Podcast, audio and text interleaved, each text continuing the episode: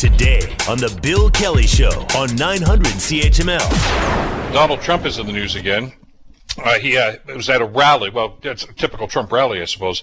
Actually, speaking at uh, the, the uh, North Carolina uh, State Republican Party convention, uh, he joined a chorus of Republican politicians criticizing Anthony Fauci. Nothing new there. Also hinted that he may take another run at the White House in 2024. not so sure about that one either, given some of his legal problems. Joining us to talk about all this is Elliot Tepper, professor emeritus of political science at Carleton University. Elliot, great to have you with us. Hope you had a great weekend. Good morning, Bill. Uh, Donald Trump in the news again. Nothing new here. A lot of the same rhetoric that we saw and rally after rally after rally. Uh, I, I, saw some voice clips and some stuff on, on the media uh, uh on uh, the national news course on uh, the networks on Sunday. he's he's running again. I mean, it's pretty obvious right now. This he's still. I think. Well, as the guy that introduced him said, he's still our president. He still thinks he's going to walk into the White House. Yes, the this is the first of a projected series of return to rallies.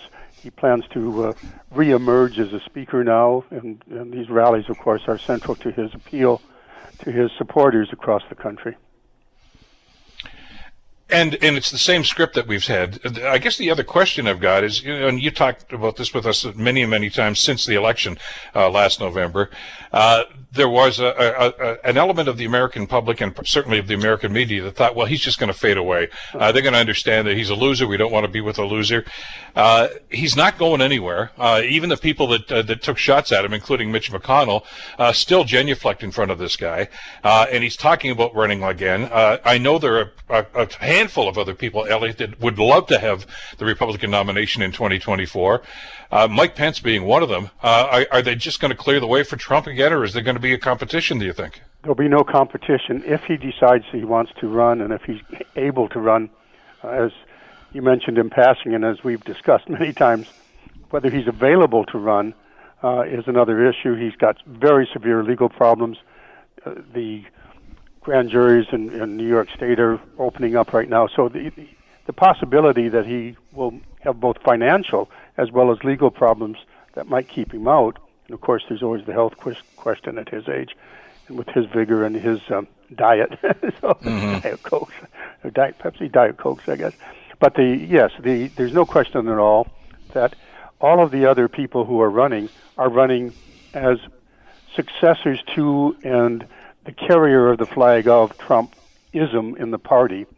They are all positioning themselves to say, we are the true, real Trump people here. And uh, that's the kind of person you really need to lead our party if Donald Trump isn't available. But if he's available, uh, the, it, it's his. The nomination is his. Is this the new Republican Party? There was always a concern that okay, this is a radical element of it, uh, but you know they'll come to their senses and, and they'll go back to the, the, days of Bush and Reagan and and, and that ilk, of course, that uh, that had so such great success as Republicans.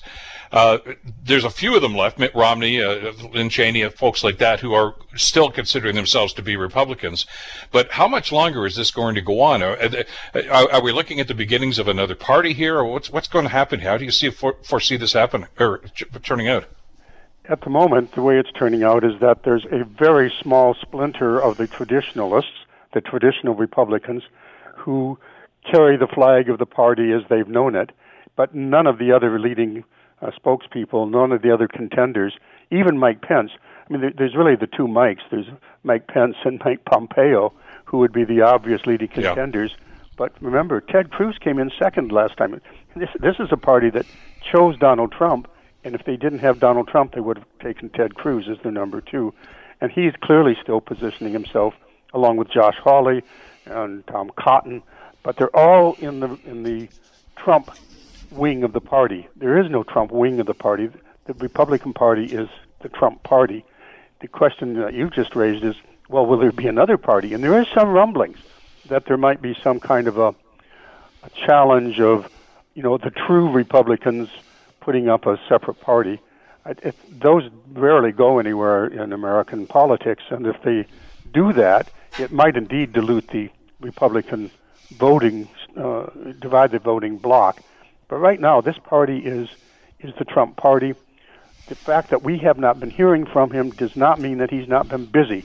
You know I've talked about this. There was a fluid moment after January 6th when maybe, possibly, the party might have moved in a different direction, and he disappeared from our view because he's off Twitter and Facebook and and uh, interesting Fox News wouldn't run this kind, the, the rally that we just uh, you're talking about now. Mm-hmm. It wasn't carried live by any major network, including Fox News, but the um, he was just very busy consolidating his control over the party.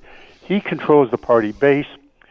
That base controls the machinery. The machinery controls the Republicans that we see, and, and you and I have talked about this many times, asking the visible Republicans, the elected face of the party, to be different than their own electoral base and also the machinery that's controlled by that base is futile. You have to look to the base itself, and that base is a Trump base. Elliot, uh, I'm glad you brought that up. Fox News and, and Trump is that divorce final? No, I, I wouldn't. Uh, I wouldn't say anything's final when it comes to Fox News and um, and their effort to remain. And this is the, an interesting side struggle to remain the voice to the base. Um, Donald Trump really abandoned them uh, at a key moment because they were the ones. Because remember, there's the opinion side of Fox and the news side of Fox. Yeah. The news side of Fox called Arizona, uh, in Trump's view, early, uh, called Arizona for, for Biden, and Trump never forgave them and did split at that point with, with Fox. But Fox was immediately in January 6th the ones that, on the opinion side, one after the other said, "Oh, these are Antifa people; they're not really Trump people." So there's really a battle now to uh, to remain relevant as the voice to the Republican base and Fox clearly still has a is, is the primary contender in that, and Donald Trump, if if and as when they need each other, they'll get back together.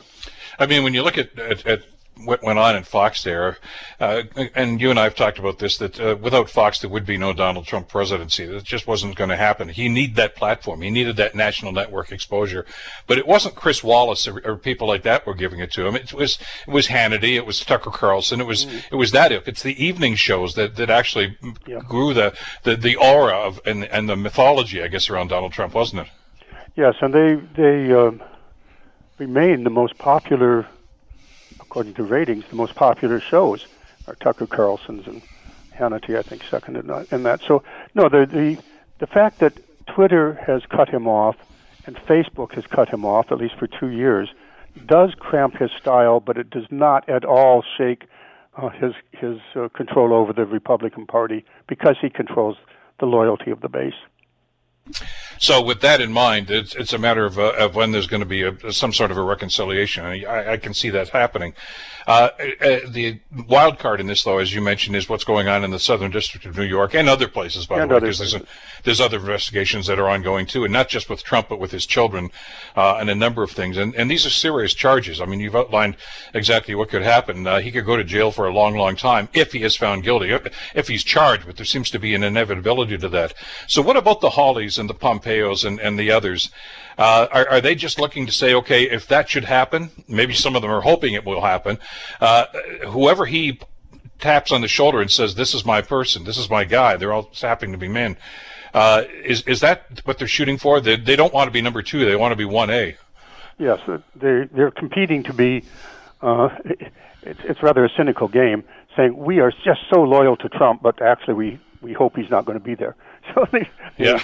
they're positioning themselves to pick up the fallen flag and to carry it forward into the future.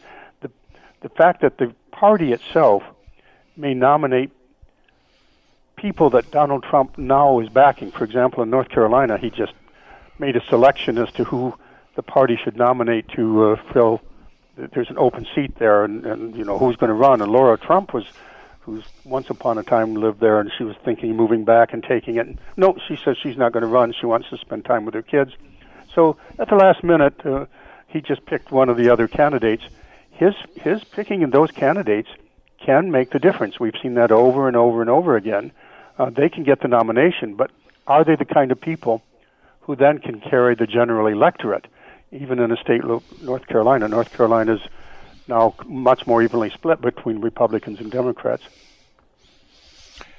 There was some talk a, a couple of months ago now uh, about Biden's popularity, and, and he was Yes. at all-time high on a national level.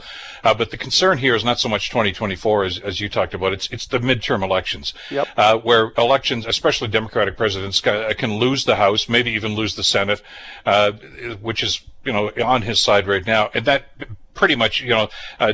I guess uh, disarms any future president because you just can't get legislation through. You can ask Obama all about that and what happened with his second term.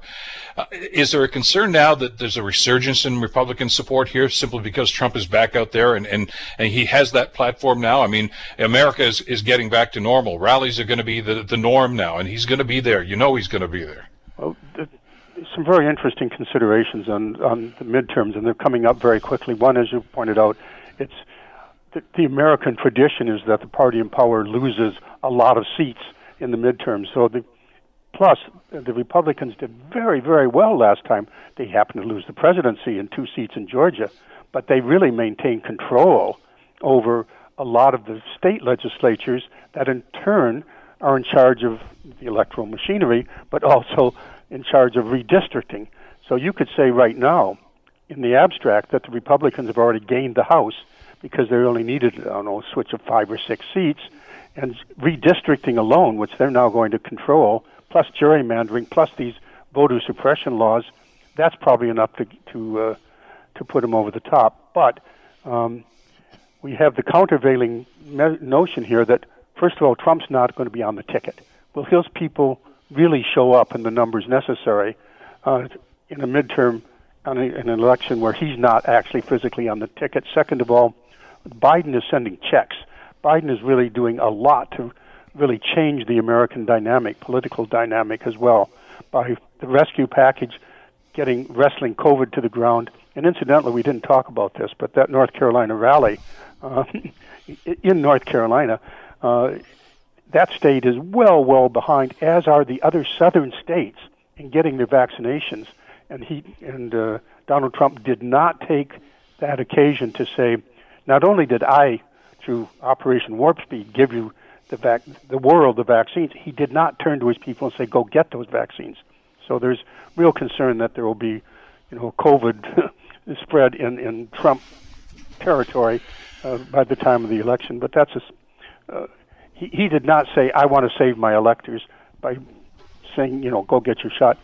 The the arithmetic right now is that the Democrats are more likely than not to lose, but the Republicans are excellent at playing the culture war game. They can distract and distract and distract. Uh, the question is, with abortion now not as lively a topic because it looks like that's well in hand. Donald Trump got a number of justices appointed, including the Supreme Court. That's a big one. Uh, the race issue, that's always valuable for the Republicans, but you know, unless something really happens.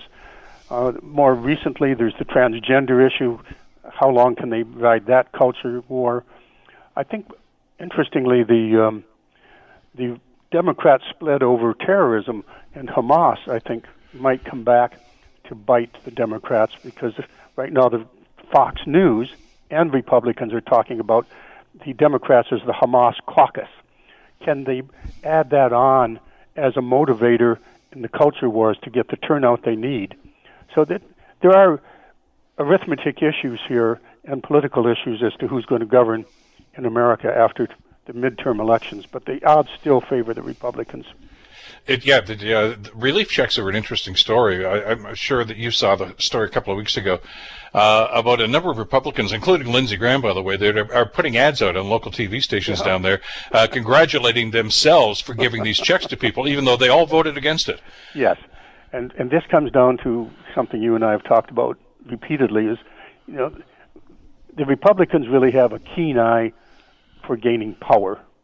They really are, as you can see by all of these, if you can put it this way, the, the shameless, elect, all those voting re- suppression bills which are now going through and which will succeed in suppressing the vote of Democrats. This isn't me saying so. This is the Democrats saying so, uh, all over, particularly in the South and Jim Crow 2.0 and all that. But the the uh, Republicans are really good campaigners.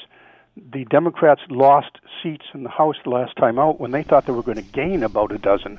And instead, they lost a bunch. The Democrats are very big on principle. The Republicans are very big on power. And when we're talking about the midterms coming up, I think that will factor in. Well, it's hard to be principled when you lose, and that's that's a message I think the Democrats learned the hard way, I guess, in November, as you say, with some of those uh, those House seats, and uh, it's going to be fascinating to see just how the spin goes and who's buying into it. Elliot, as always, thanks so much for this. Uh, hopefully, we'll hook up again in just a couple of days and uh, talk about some of these other developments. I appreciate the time. Stay well. Anytime, anytime, Billy. Yeah, stay well. We're on the right track, but uh, everybody has to stay healthy. The Bill Kelly Show, weekdays from 9 to noon on 900 CHML.